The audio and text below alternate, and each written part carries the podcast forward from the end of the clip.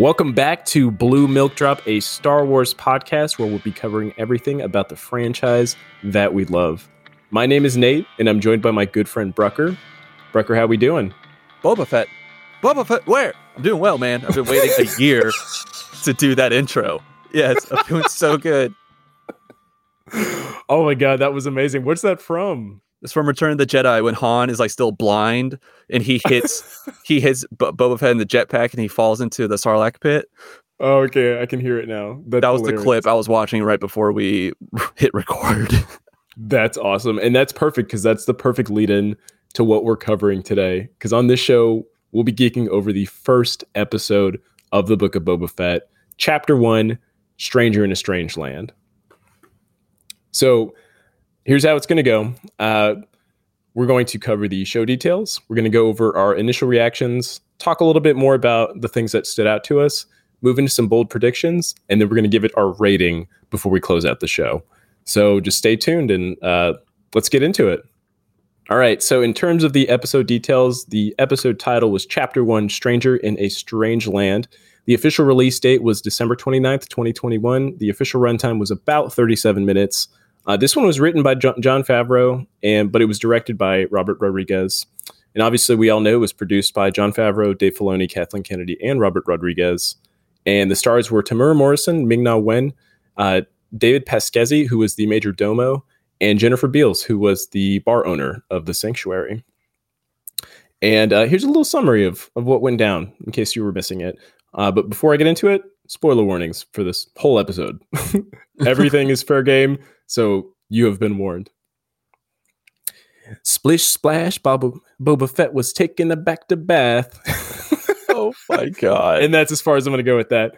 Uh, so Splish Splash Boba Fett was taking a bacta bath, having flashbacks of those Tatooine nights. Uh, exactly how Patton Oswalt described it during his Parks and Rec filibuster, Boba Fett escapes from the Sarlacc pit in dramatic fashion uh, before getting pistol whipped by a Jawa and choked out by Goro from Mortal Kombat uh, to earn the Tusken Raider respect. Flash forward to present day, our anti hero is the new crime lord in town, uh, but he runs into some trouble with some of Scorpion's henchmen who said, Get over here! Uh, one Aladdin rooftop chase scene later, and we're set up for the next episode to learn who Boba's competition really is on the streets of Mos Espa. Okay. Everything aside, Brucker, start us off what is your initial reaction? So I have seen this twice now, and my first reaction was that I was pretty whelmed. Like I liked it, I didn't hate it, but I wasn't necessarily blown away. And now that I've watched it twice, the second viewing I had a lot more fun and was actually able to, um, I think, get what Robert Rodriguez was kind of trying to do. I think so. Uh, I, I, like it, but I wasn't amazed. Uh, what about you? Well, hold on. Well, I want to know what changed for you. I guess what between the two. I think what changed, getting into. I think what changed for me is just the direction that they're going with Boba Fett and like what he is now. Because I just kind of felt like they were trying to. Okay, we have to first explain how he got out of the Sarlacc pit and what he's been up to, and now, but also trying to keep what he's doing at present day going on as well, just to progress the plot. And I was like, this kind of feels a little disjointed, but I think I now get why those two stories are important to have to share together uh, with us. And um, I, I, ended up liking it a lot more the second time. Uh, and I had a lot of fun. And, you know, of course, I'm so happy to have Star Wars content back. Oh my goodness, it's so nice. Mm-hmm.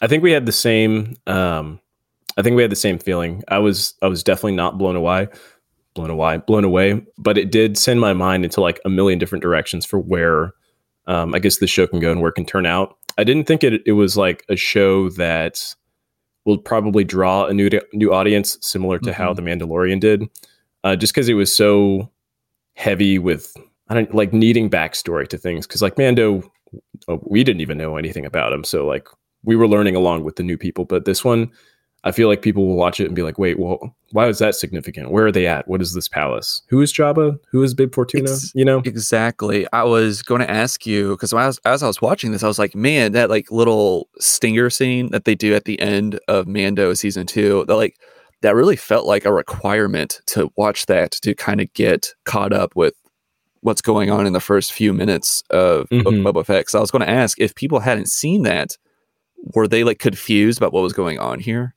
Yeah, yeah. I think I think they definitely would have been. So that gave me like some concern because I thought um, I could see people calling this show like a failure, especially comparing it to Mandalorian and like the huge success that it had, just mm-hmm. because not a lot of new people are just going to not want to do the homework, right, to get into the show, which the show shouldn't require homework to get into it. So I think it, will be a good treat for, uh, I guess, us like lifelong Star Wars fans, but for the new people, I think it's going to be uh, really hard for them to get into it. Because mm-hmm. um, I, I think I had the same thing as you with like the different mindset going into the episodes. I think I went in with a lot of expectations that they were going to start it off in a way that uh, I guess new people can get involved with it but they didn't at all. So I have to go into the next episode like with that expectation or with no expectations really. Um, mm-hmm.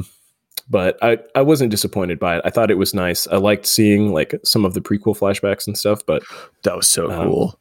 Yeah, but yeah. So, since since we're talking about that, let's let's go into like what stuck out, our favorite moments, favorite scenes. Um, Kamino, man, I I love the little flashbacks that we get of Kamino. That was so cool. That makes me think that we're going to get more of that just because it was so quick. And you think it's going to be like a little prequel heavy? Uh, I don't know if it'll be prequel heavy, but I think because I, I, really think that they're trying to show that like his backstory is important to the character that he is now. And you know, they showed the Kamino snippet and they showed the snippet from Attack of the Clones with him in the uh the the Geonosis uh, arena and mm-hmm. picking up uh Jango Fett's helmet, his father's helmet. So I feel like that they wouldn't just do that uh, maybe maybe they did that just to remind the audience, like, hey, this is a prequel character. Like, remember that. But mm-hmm. I, I sure hope that we get more of him at Kamino just because for I don't know fan service, I think that'd be kind of cool thing to do. Yeah, no, I, I completely agree. And I guess for for everyone's knowledge, I don't know that we would get like a Kamino present day scene um, because Kamino was destroyed by the Empire. Um, is that canon? Uh, in the in the Bad Batch, it's canon now. Okay. Yeah, they destroyed it. They destroyed the facilities. Um, which sorry, Brucker, I did say spoiler warning. I don't no, know if you've seen the Bad totally Batch. Fine. I just realized that. Um, so I think it would be it would definitely be in the flashbacks that we'd get, um, like Kamino or Geonosis things, because Geonosis was also wiped out. At least the the species was eradicated by the Empire too. So mm-hmm. yeah, also canon but yeah, I think um, I think we we are going to get a lot of of prequel things with those flashbacks, uh, and I like that we're they're kind of like giving us like little tidbits of his origin story in a way because I did not want to just start over, you know what I mean, and, and go mm. from the start and and learn who he was. And I like that they're kind of keeping it short, because um, you know these origin stories can get a little bit too much, and you can get caught up caught up in it a little bit and mm-hmm. I definitely want to focus more on like the present day while getting a little bit of what's where he's coming from. Yeah, yeah, absolutely. But I do think that it will be important, especially like his time with like the Tuskens. I think that's definitely going to play a big role into who he is now and why. Um, mm-hmm. uh, another thing that stuck out to me that I loved was just the relationship between him and Fennec was super cool. Uh, mm-hmm. I love how trigger happy she is. Uh, you know, she's just ready to kill him. Yeah. Uh, it was it was it was really good. Uh, I they, I think that they have pretty good chemistry, and that stuck out a lot to me. So I'm like, okay, this is a very fun duo. I'm excited to see what what they bring. Yeah, they really felt like partners. Do you feel like there's going to be like some tension between them? Because I was kind of picking that up Ooh. that maybe she, because the whole time she was just like, you know, you should probably do rule with fear rather than respect because it's going to get you farther, especially during this time. And he, and he just completely disagreed with her and he's like no trust me like this is how it needs to be. Um and I, I don't know i just kind of felt a little tension between them like they just completely disagree on how things should be run and i'm wondering if maybe she gets enticed to leave him or potentially kill him. Ooh, we get like a fight between them in the future. Who knows? I doubt that we'll go there, honestly, but I do like that subtle nuance that you're picking up on that because that's kind of something I didn't really pick too much up on. Because the main thing I really picked up on was uh, was when they went to Jessica Biel's uh, sanctuary, and mm-hmm. uh, you know they're talking about how like you know you really should get accustomed to how things are done, and he flips it back on her when they go in there to get their helmets cleaned.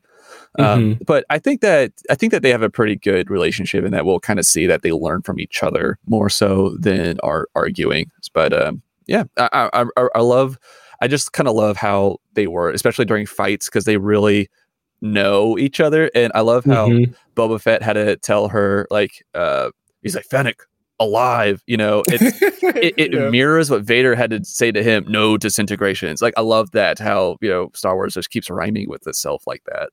hmm Oh, that's actually that's a really good point because it's like, oh man, that real that's like a new layer of depth I didn't even realize is that Boba Fett was the trigger happy guy. Now he's having to like keep people reeled in. Mm-hmm. Interesting. I'm glad you just said that because that.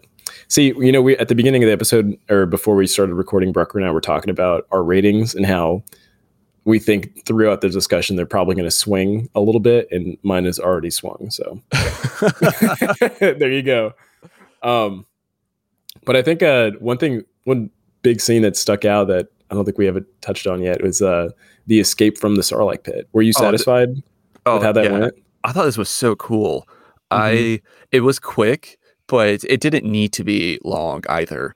Um, I thought honestly, this is probably my favorite part of the episode. I think Yeah, it was it was so because it because Star Wars has that ability to be, uh, you know to inspire awe, you know, and this was one of those moments where it's just like, wow, so like this is what it looks like. This is what it. I didn't even think about this, but like this is what it sounds like. They had that like beating heart thing going, and I was like, oh, I didn't even think about like the sounds it would be making and how it's pulsating, and Mhm. uh, also just love that we see another stormtrooper in there with him. So Yeah. it was it was it it it was so good. I loved it.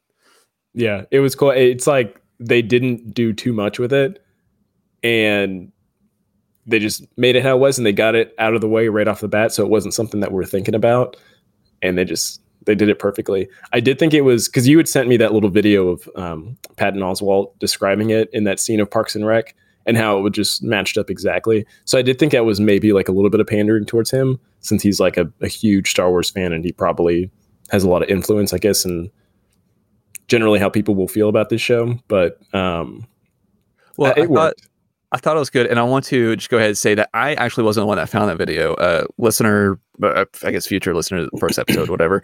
Ethan found this and he sent this to me on Instagram. He's like, "Hey, I thought that y'all would like this for the show." So thank you, Ethan, for sending that little clip. Yeah, shout out Ethan. Um, yeah, and it, it it worked. It worked. I it really was, did it was, it. it was very funny. I loved it, and it, it gave really good backstory to how he is.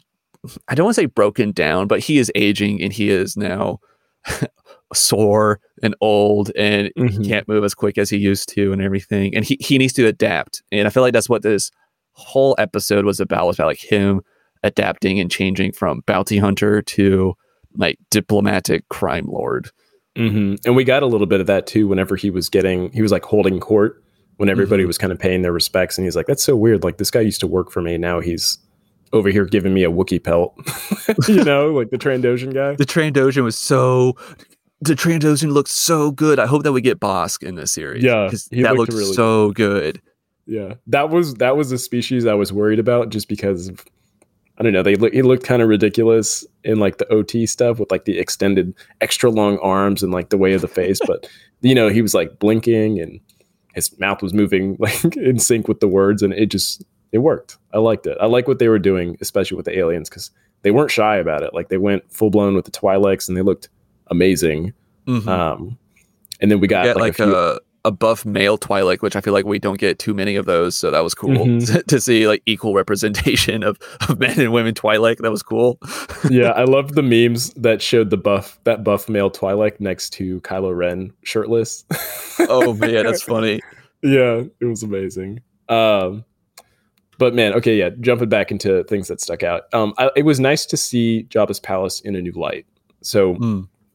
I think the last time we saw it was Empire Strikes Back before he died, before they went to the Sarlacc pit, where it's just like hustling and bustling with like a bunch of uncouth characters, right? Like the slimy, grimy underworld that Jabba's a part of, and they're like in this dungeon, and it's gross and it's foggy with smoke, and people Mhm. were just drinking and stuff. But now it looked clean with Boba Fett, and then we see like new rooms in the palace that we'd never seen before, like that the one that he had his like big bacta tank in, and That it was was, like cool. well lit. It had curtains. It was nice, uh, good aesthetic to it, and uh, I feel like that it was like a cool little contrast to to show the difference between Jabba the Hutt and how he ruled with fear and you know was a Yeah. disgusting part of the underworld, whereas Boba Fett is you know the new man in town, right? He's running the show different. Hmm Yeah, no, it was very cool, and, I just want to correct before anybody goes, "Oh my goodness, uh, Empire or Return of the Jedi was the last time we saw it." Oh, Uh, whoops. not, not Empire, but no, it's totally fine. Um, no, this was super cool. I kind of liked how we just get like these nice little like dissolve edits, like from like corridor to corridor. Um, and I was getting, I don't know if I want to get into this right now, but uh, let me know if you don't want me to go on this tangent. But this whole first episode to me made me feel like it, it- I was getting the sense that Robert Rodriguez was wishing that he was like doing the Vader series or something because I was it really felt like that they were like writing Boba Fett as if he was Vader for like some of this. At least like at least like the visual storytelling. So like we open up with him in a bacta tank first off, and we kind of get like that ominous bass choir sing- singing, which was like kind of like what we get for like Vader's palace in Rogue One, and of course just like the the sound of the, of his breathing as- uh, apparatus while he's in the bacta tank kind of just gives me all those like notes of Vader, and he's kind of like a little bit older now. He like you know he's not like he's not like how Anakin was before the injury. Now he's Boba Fett after this Sarlacc chemical b- acid burning injury. Um, and I was just kind of, I don't know, I was just kind of getting a lot of Vader vibes, especially with the whole like montage of the droids like dressing him. Uh, Mhm. Because it kind of like gave me vibes again, like seeing like the droids like screw on his arms and legs for Vader and putting on his chest plate and everything. And I don't know, I was just kind of like, this feels like Vader a little bit. Um, but I don't know, it was still fun. And uh, I, I liked that they're like kind of said, you know, let's go ahead and just go with this kind of direction. But uh, that could be just me looking into it too much. But uh, yeah, I was kind of like, I'm just getting so many Vader vibes right now. I could see that. Like he had some ulterior motives going into this. That, yeah. As you were describing that, I was just picturing the whole thing, and it all, it all matches up. And that, I mean, that, that probably just goes with the whole like, um, they like symmetry in the Star Wars world. So maybe that's exactly who they were trying to Yeah, compare him to. and also all the stuff with the Tusken Raiders, it that stood out to me a lot. The Tusken Raiders did because one, uh, this is I think that this is the best that the Tusken Raiders have ever looked. Like this is the coolest I think that they've ever looked. I love like the black uh robes that they have, Mhm. and there's like many different like types of like like you can tell each one looks a little bit unique from the next one. Whereas yeah. I think like in Attack of the Clones, they all look the same. Yeah. And uh, so I kind of I still like kind of that mirroring though of how Anakin's first steps into Vader was like the the Sand People, and now we're seeing or sorry Tusken Raiders. Uh, my Slur. yeah, sorry. Um, and then um, here we could see him being tortured, kind of like how Shmi Skywalker was, and I was just kind of like, I was like, man, I'm just like feeling all these ties to like him and like Anakin having like similar or parallel histories. Like this is so weird and interesting. I just don't. It might have been on accident. I have no idea what if this was even on purpose. And I'm just like picking up on like weird coincidences, but it, it was interesting. yeah. It's like they're running parallel lives, but going in different directions from each other. Right. Mm. Okay, that's interesting. I, I do like what you're saying about the Tusken Raiders, and I, I like that we're getting a little bit more depth. Um, like they're becoming, they're getting like a more definable culture. I think compared to, I guess, how they've been portrayed in, in the movies. Because like in the movies, they're savages. Uh, they're spoken to as such. Um, and then Mandalorian, we get a little bit of like, you know, they they talk to you. They'll they'll work with you if you just kind of like respect their desert in Mhm. Tatooine. And um, and then in this one, like exactly like you said, they're all they're all unique. Like the one with the dreads, he looked so cool. Yeah, Um, super and he cool. was and he was the fighter and stuff. He reminded me of Quinlan Vos uh, from Ah. Wars, which was one of the Jedi. So I was like, is that him? But probably not. Um, Oh yeah. but I don't know. I, I like it. I like where this is going. And speaking of them, I like how they like brought him out into the desert and we get encountered with that big like Goro looking thing, the the four armed monster looking Yeah. chameleon. This like, was lizard centaur thing. Yeah, it looked like something out of uh like Percy Jackson. You know, the one the mythology movie Mm-hmm. or books, I guess. But gosh, Yeah, no, that was interesting. And I, when it first, because you know, like the claws come out first, and it's like it slowly comes out of the sand. I was thinking, are we getting like another krayt dragon or something, like a smaller I thought one? the same thing. Mhm. But no, it was this. And this was cool. Um, it did kind of feel like, again, like from his own history with Geonosis at the uh, the the Colosseum when they had to like fight those beasts. It c- it did Mhm. kind of feel like that too, like him like you know fighting another beast with chains, like what Padme had um, there. So I don't know. It was all cool. It was all like kind of cool, similar Im- imagery. Um, Mhm. with a little and- nod to Leia with how he choked it out with the Oh, chains and yes, stuff. yes, like how she yes. choked out Jabba. Yeah. Mm, yes, I like that. Uh, two gross uh, desert lizards. Um, but I love how like the kid, the little like kid Tusken Raider that's with them, uh, tries to like take credit for like the the decapitation of it, but like the the elder ones, like we know what happened. you think that's what he was doing? I thought he was just hype, man. It just reminds me of like a little kid being like, "Oh my god, you wouldn't believe what we just saw! Like the most amazing thing just happened." oh, I took it at the kid be like, look what I did, you know, like walking I- in with the head. Yeah, and the, the elder one just like kind of like gave Boba Fett the little like water pod. He's like, I, I, I know what happened. Thanks for not letting Yeah. my kid die. Yeah. he got his respect. It gave me uh like uh Dances with Wolves vibes a little bit. You know that movie where uh the soldier is like integrating with the Sioux, Sioux Native Americans. Mm. He's like being accepted into their culture, and I and that's. I mean, we saw him with like their little staff, right, fighting in Mando. So it's cool that we're going to get like a little bit of that backstory. Um, Mhm. Something that did stick out to me was I think the last time we spoke, you were talking about being disappointed that the show's mostly going to be set in Tatooine, and I'd and I'd said it probably wouldn't, but now I'm like, okay, I think it, it this is definitely going to be almost solely solely in in Tatooine. But uh, to counter that, I think we're going to get the other planets in the flashbacks, Mhm. which leads me to a question: Is do these flashbacks bother you? And how would you feel if they did this throughout the entire show? Because I think I'm thinking they're going to do this similarly to like the Mandalorian, where about halfway through the season the flashbacks stop once we kind of get the full backstory. But I don't know. They, they Oh. seem to be kind of like slow playing this thing. Yeah, they do. I don't know. I think that will. I don't know because it almost feels like that, like the flashbacks kind of set up the theme of the episode, or like provide an answer to a question we don't know yet, kind of thing. Like, like because like we got like the backstory of like him growing up and then being captured by these Tusken Raiders, and we're like, okay, we don't really know how that's relevant yet. And then I think throughout the episode, we kind of get at least seedlings of like why that's relevant, at least for my interpretation of this episode. But Mhm. um, I don't know. We'll.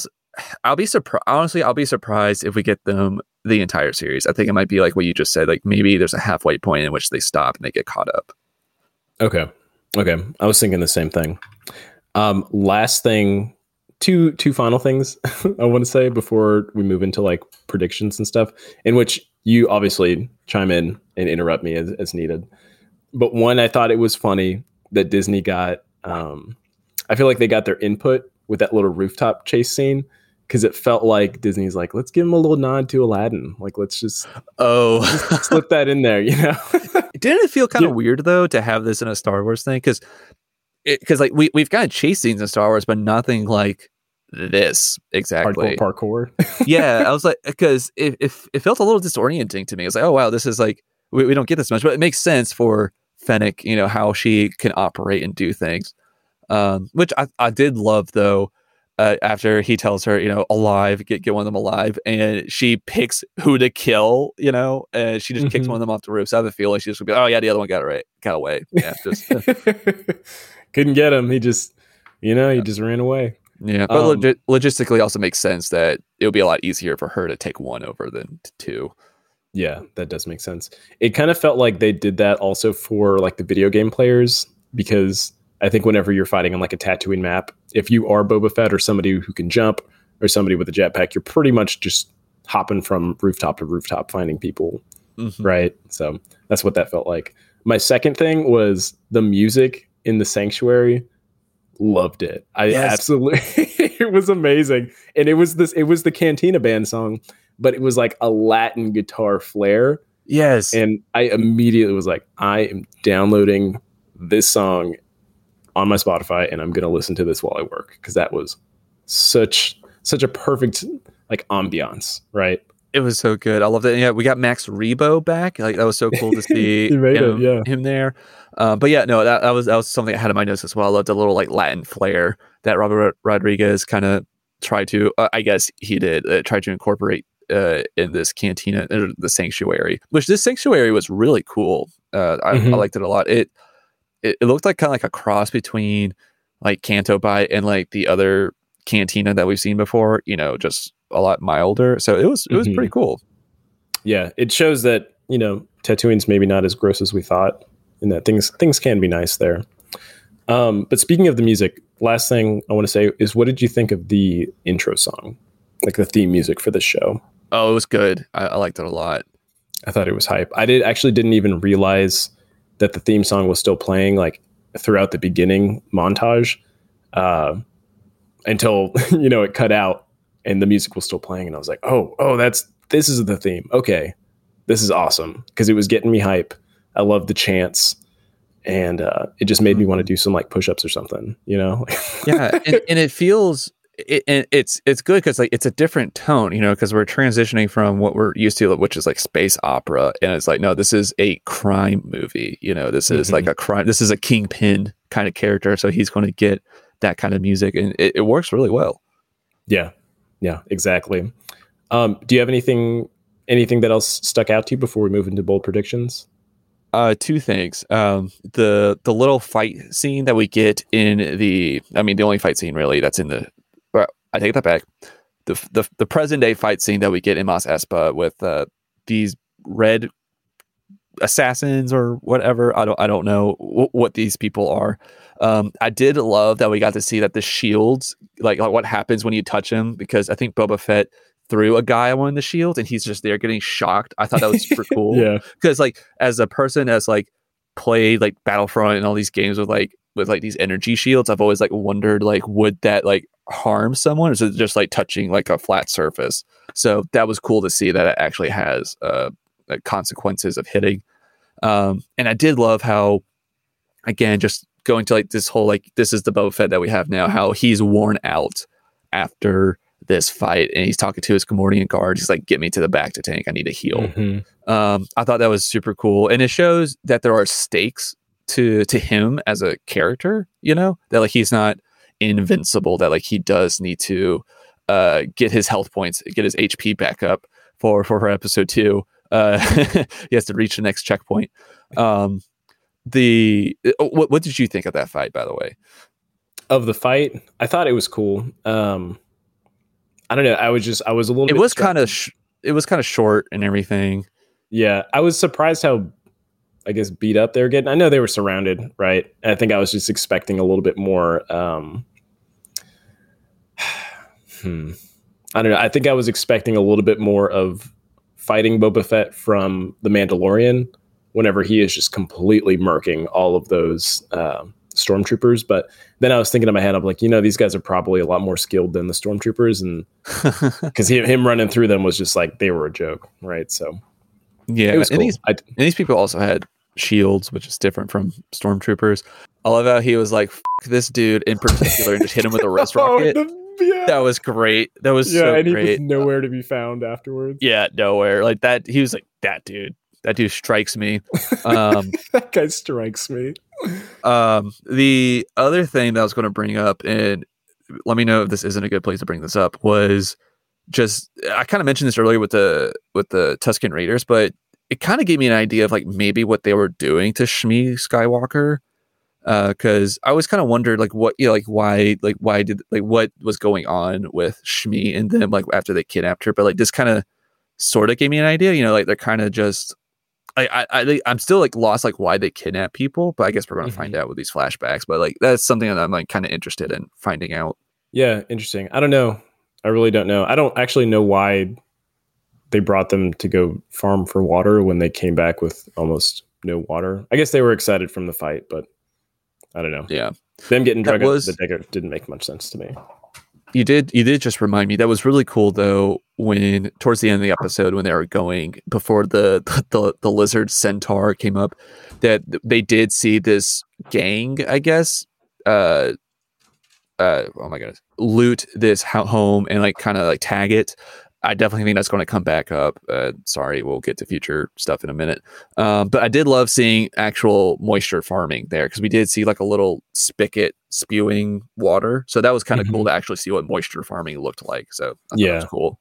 That's a good point. So let's um, let's go transition into bold predictions and where this is going because I think that what you brought up with that, I guess that gang who had who had attacked the moisture farm and I, I, feel like those were probably the same people that we saw in the flashback scene in The Mandalorian. You remember that episode where Cobb Vanth mm. is talking to Mando, and he's just like, "Yeah, once the Empire was destroyed, like crime went up immediately. Like literally, those crime."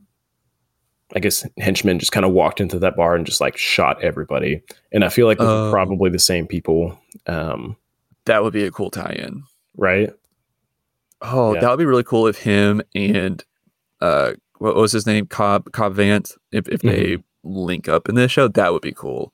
Oh, I definitely think they're going to have some sort of run in, especially now that Cobb Vanth is okay with the. Um, oh, you know what?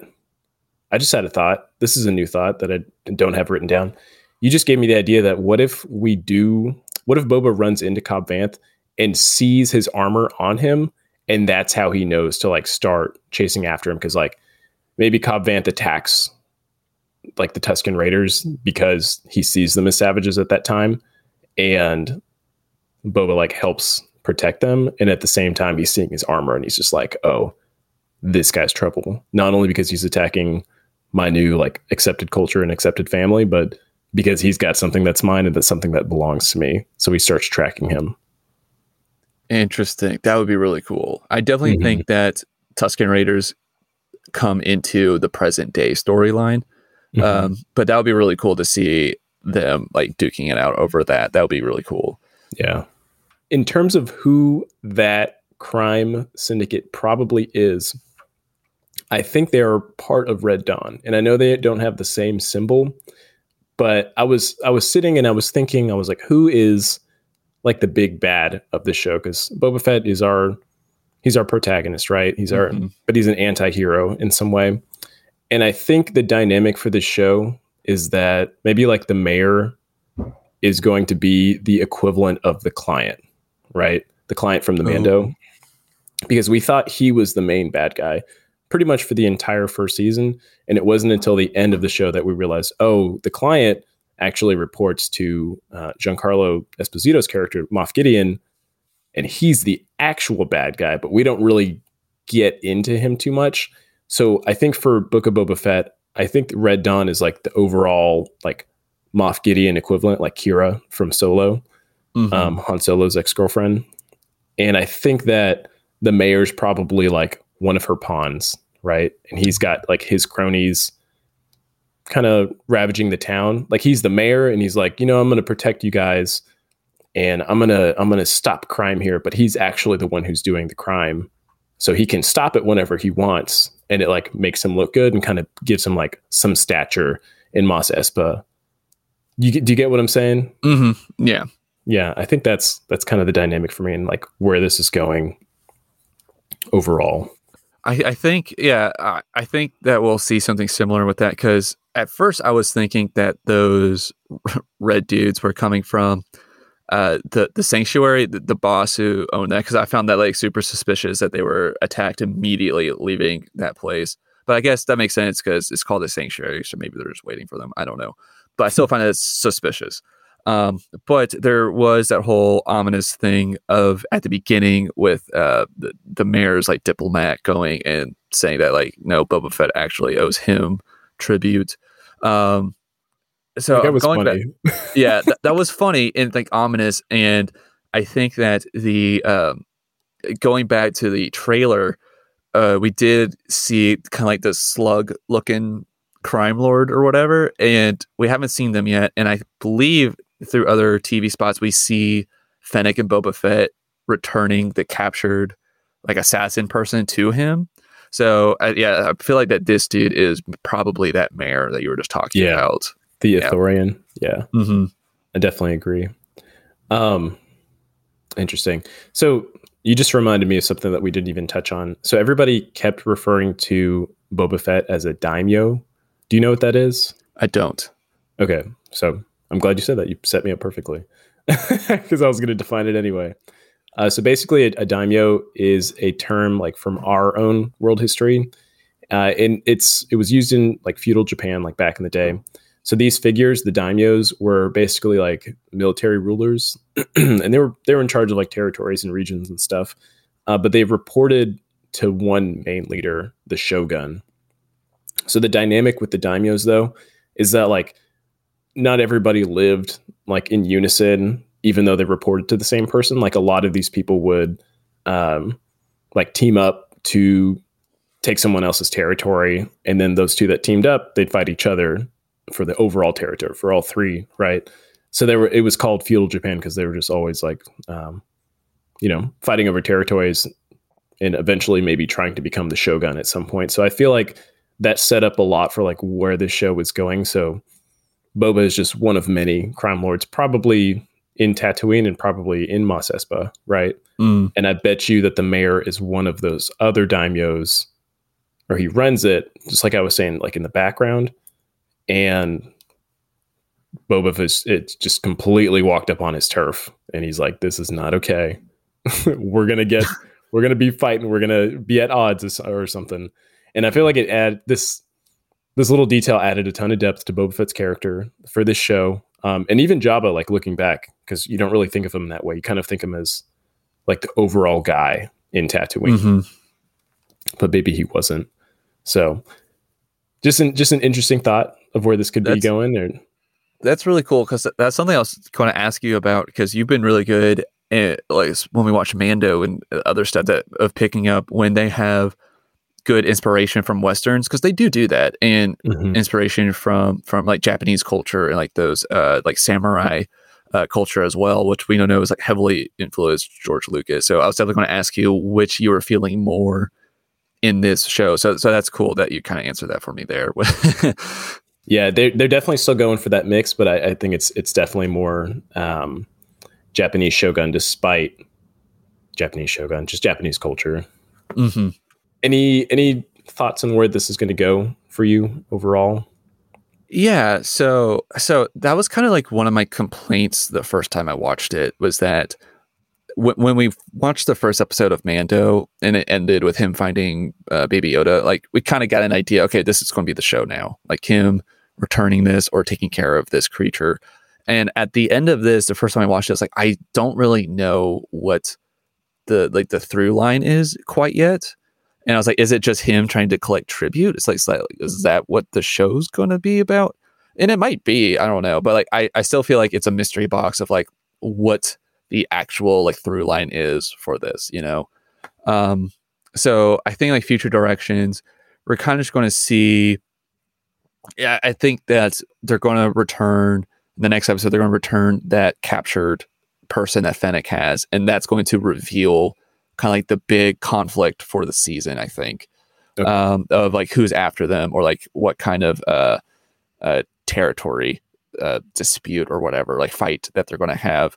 Um, and I think that my bold prediction for the season, or just kind of like how it's going to climatically come together, is that he's going to have to, there's going to be some sort of big battle and he's going to have to ask for help from the Tusken Raiders and like they're going to help like him like supplement an army for him, I think. And mm-hmm. I think mm-hmm. that's like the direction the show's going. And he's got numbers when he does that too. Interesting. Yes. Okay. I I like that. I like that direction. I think um I completely agree. I have nothing to, I, guess, to, I have nothing to rebut on that. Right. Yeah. Um, I think then I'll, I'll, I'll just give part of my bold prediction then, since mine was not exactly like yours. I actually like yours a lot better, so I'm just not even going to say mine. Oh no! in no, terms of that, no, no, I really think I, I just like I, I want to go with yours, so I'm gonna, I'm gonna stick with that. So I'm gonna give a bold prediction for the flashbacks instead. Okay. So when we got these flashbacks to um, Kamino and we got them to Geonosis, it it just made my mind race for the possibilities for these flashbacks, right? Because, like what you were saying before, like they're kind of giving us a little bit of who he was, and we see who he is now. So, back then, like context for Boba Fett right after his father's death, he was an angry person and he went way out of his way to recruit other bounty hunters to help him kill Mace Windu. Like that was his main objective. Like throughout the Clone Wars TV show episodes, he was trying to kill Mace Windu. That was his only objective. Um, and I think I know. I guess I know you guys haven't heard uh, anything about like the Mando episodes that we did before, and I pretty much talked about Mace Windu the whole time. And I think this is when we're going to get Mace Windu. So I'm just going to keep saying it until it's right. um, it into existence. I'm speaking it into existence, and I'm not going to be disappointed if we don't get it. But I really do think that we're going to get some sort of conflict resolution between him and Mace Windu at some point with these flashbacks. And I don't think it's going to be anything like super drawn out or super long. I think it's just going to be like, this is what happened. This is how they handled it. And really, it would be the perfect setup for uh, Disney and Star Wars to have like a spin off book from this show to talk mm-hmm. about a Mace Windu survival story. Um, and I think I, how I think it's going to go down, I think he's going to encounter him. I think he's going to kill Mace Windu, like, but not the Mace Windu that we know. I think I feel like he's going to be an angry person, um, someone who is you know, wanting revenge, which is exactly what Boba Fett is in the same situation of. And I feel like he's mm. probably going to teach Boba Fett some sort of lesson on I just just being vicious, right? Interesting. I don't know. I'm getting I'm getting way too into it, and I say this because I'm currently reading uh, Shatterpoint, which is a book on Mace Windu, and he's talking about like how he struggles with fighting the dark side like on a daily basis. It's not even just like huh. when he fights, it's just like a daily struggle. So this is where this is kind of coming from. And I'm, I'm kind of pulling from that Shatterpoint book of Mace Windu's fight with uh, with the Emperor was the breaking point. With Palpatine was his breaking point, and he is now like fully submerged in the dark side, and he's thinking about this constantly.